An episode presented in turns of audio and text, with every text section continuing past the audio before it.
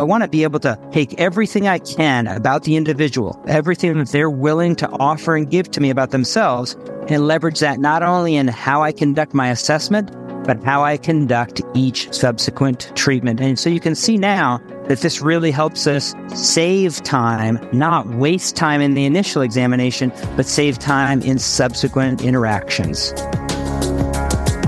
Enabling our patients to make significant changes in their lives can be one of the hardest elements of our role as therapists. Often we know the changes will be beneficial to the patient, but how do we allow the patient not only to see this, but also put into place these changes and adhere to the programs we set? In today's podcast, we answer that very question. Joining us to talk about behaviour change is Mike Studer, a physical therapist practicing in Oregon. He's been a physical therapist since 1991, recognised as Clinician of the Year in the Neurologic and Geriatric Academies of the American Physical Therapy Association, and received Fellowship of the APTA in 2020. He has authored over 30 journals and presents internationally on aging, stroke, motor learning, motivation in rehabilitation, cognition, balance, dizziness, and Parkinson's disease. Mike gives us some powerful information in this episode that will get you thinking about how you spend your time in your next consultation. Mike shares with us several ways in which you can start to get the patients participating better and progressing faster in their health journey. I'm James Armstrong, and this is Physio Explained. Mike, thank you so much for joining us on the podcast today. It's a pleasure to have you on. James, it's my pleasure to be here. Thank you for hosting me.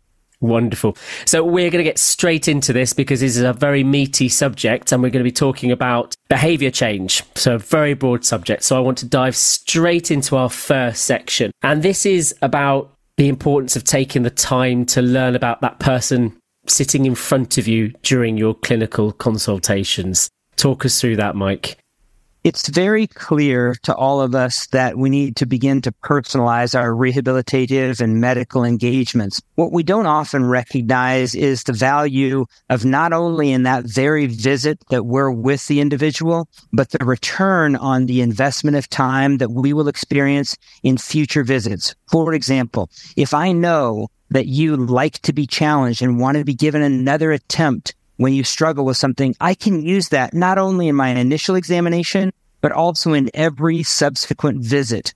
If I know that you want to be able to return back to your woodworking craft, your yard work, playing with your children, cleaning your home, playing with your grandchildren or your dog, then I can leverage that into the types of treatment opportunities that I'm giving you, the tests and measures that I deliver to you, and also the information about the scores and objective measures that I've gained. This proves to us that you'll be more safe in keeping your balance. This proves to us that you'll have the physical activity to be able to walk your dog around the block. So I want to be able to take everything I can about the individual, everything that they're willing to offer and give to me about themselves and leverage that not only in how I conduct my assessment, but how I conduct each subsequent treatment. And so you can see now that this really helps us save time, not waste time in the initial examination, but save time in subsequent interactions. Yeah.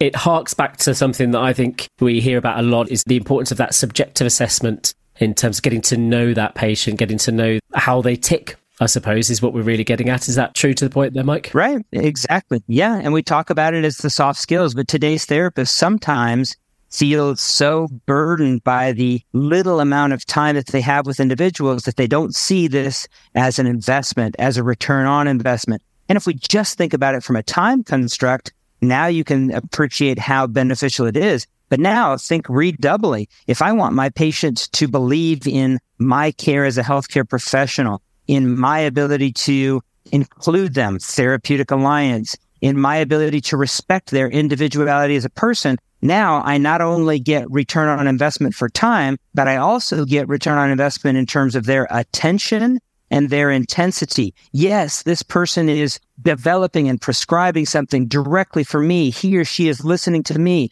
This is exactly what I need. And that leverages certainly placebo effect, belief structures, and all of the psychological determinants of health. Wonderful. Such a, an important area that I think, as you said, time constructs can lead us to miss out massively. And that leads us really on, I think, really well onto the next section, which we're talking about education. And people don't often necessarily make those changes through us educating them alone, do they? That's right. And there is a nice science on this that really has a good nearly 70 years of information. And the science is known as behavioral economics. And so in healthcare, we need to be able to repurpose behavioral economics and utilize the understanding of how and why humans make the decisions they do. And that's really all behavioral economics is. So sometimes we feel compelled to speak more, talk more, convince people, rationalize, and give them all of the information that we have been empowered with. When in fact, sometimes what we can do is allow the individual to select the best decision from a framework of behavioral economics, how we know people make decisions. And James, what we can do is make decisions easier for people, make them obvious, make them attractive, make them very close and reachable. We talk about exercise snacks and we talk about making physical activity convenient, green parks, exercise areas. But we also just want to lean in and listen to what this individual wants from themselves. And then we create what's called nudges, removing friction to allow them to make the healthiest decisions. And we just step in as a coach to say, based on what I know about you, may I offer a couple of what I think would be the best options? And so that really helps them feel that they have made the decision rather than we are compelling them. We can also use a lot of tools beyond just education that are causing individuals to feel more attracted to and competitive, feeling like they can compete against their own numbers. And we call that gamification. Wow, my two minute walk score went from 164 feet to 212 feet. What am I going to get next time? And we want to really have people look at their knee range of motion as a number that they're willing to beat their sit to stands that they can beat, their sprint analytics, their force production, the watts that they can create on a stationary bicycle, anything that we can use that can be numerically inclined can cause a human being to repurpose their psyche into a gamified approach where their intensity goes up and their attention goes up. So can utilize all of these principles rather than our educational tools ad nauseum. Brilliant. What about this of the, the loss aversion? Yeah, the consideration of loss aversion is really, really powerful for people because we understand that individuals have the opportunity to also invest in themselves and protect their future health. And we know that based on studies in behavioral economics that are considering 401k or retirement based investment principles, then an individual is more likely to spend time to help their future selves. And what we need to do in healthcare is leverage that to our advantage, known as loss aversion. So as I age, I hear that I might be losing strength or might be losing my endurance, lose some flexibility. Okay. At 61 years old, let's take some time to invest in your body so we can save away some strength so that we can hedge against the losses that you might experience. And so we can really help people invest in themselves in a healthy manner rather than a guilty manner. If you don't attend physiotherapy, you might have a fall and go to the hospital. That wouldn't be healthy. What we want is to give people the opportunity to avert, avoid losses through positive actions. Want to take your physio skills to the next level?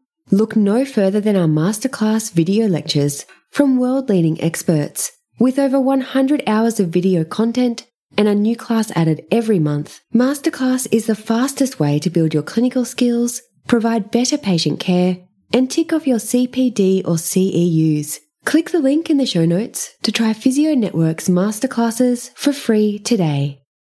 With this behavior change and this economic, as you really interestingly use that term, and how do we make that easy, satisfying, and fun within our clinics? James, that's a great question. And that ties this all together so nicely together in a package because we go back up to the first one. We start with learning about the individual, what makes them tick. Is this an individual that likes to compete against themselves? We use gamification, and that's what makes it attractive and satisfying. But maybe that doesn't work for everyone. So we give them autonomy. We let them be a part of the healthcare team so that it feels that it is attractive and obvious and the types of decisions that work for them. But maybe they don't like autonomy and they feel that they're burdened by having to make decisions about their healthcare. So we think about the individual's personality from another perspective and we understand what types of work and employment that they've had professionally or avocationally. Maybe they're attracted to do something that helps them feel productive. Okay, I'm willing to go out and be productive. Is it something that is spending my body's energy to help my family, to help my community, to help me in my work. And maybe it's only being productive that's going to cause this individual to feel more physically engaged. So as we well know, different generations may actually perceive exercise as really a misuse of the body's blessings and the body's energy. And I don't want to spend my energy on exercise but they will spend their energy on doing something productive. So we as healthcare providers need to pivot and understand the individual in front of us so that we actually create their physical activity opportunities in ways that help them feel productive. So rather than having them do 10 sit to stands and weight lifts and go to the gym that they're going to agree to in front of you and then decide not to elsewhere, we say, okay, what I'd like you to do is spend time down on your knees, hoeing your garden, picking up weeds, moving things in a wheelbarrow, helping to rearrange an area for your daughter or granddaughter. And that is a way for them to purposely use their energy. Remember, we use autonomy, productivity, and mastery. You're really good at this. Oh my goodness. How good can you get? And those are the main theoretical principles of psychology. Those are the only three that really consistently motivate every individual autonomy, productivity, and mastery. And we can better position ourselves to be effective healthcare providers if we can look at the individual in front of us, find out what of those three makes them motivated, and then shape our physical activity recommendations to fit with that individual. That's one of the key things I've got from that, Mike, is how you motivate someone, how you motivate them to do what you know is good, but getting them to understand why and but motivating them. I think that's the strong word that's coming out of that and getting to know the person to be able to know how to motivate them. Exactly. And one of the big pivots here is rather than figuring out how to be a better debater and motivate them with your words, learn to be a better listener and to allow the individual frame it, shape it so that they are the ones making the selection when I feel like I'm the one that said, yes, you've given me five exercises to do at home. And you're only asking me to pick the three that I really like. When the patient reaches out on the sheet of paper or the computer and picks three of your exercises, they have seen themselves, identified themselves and says, I feel like these three exercises resonate with me. I'll do these. They're more likely to do the three that they chose than the five that you gave them. So you got to spin the table and allow the individual to be an active member in the healthcare team. Wow, Mike, it's just been really key things I think we can take away from this today. Some of the, the things that take us as clinicians and make us take a step back, make us listen more, make us understand our patients better to enable us to motivate them to be able to make those changes and feel like they've had the choice and made the choice to make those changes themselves.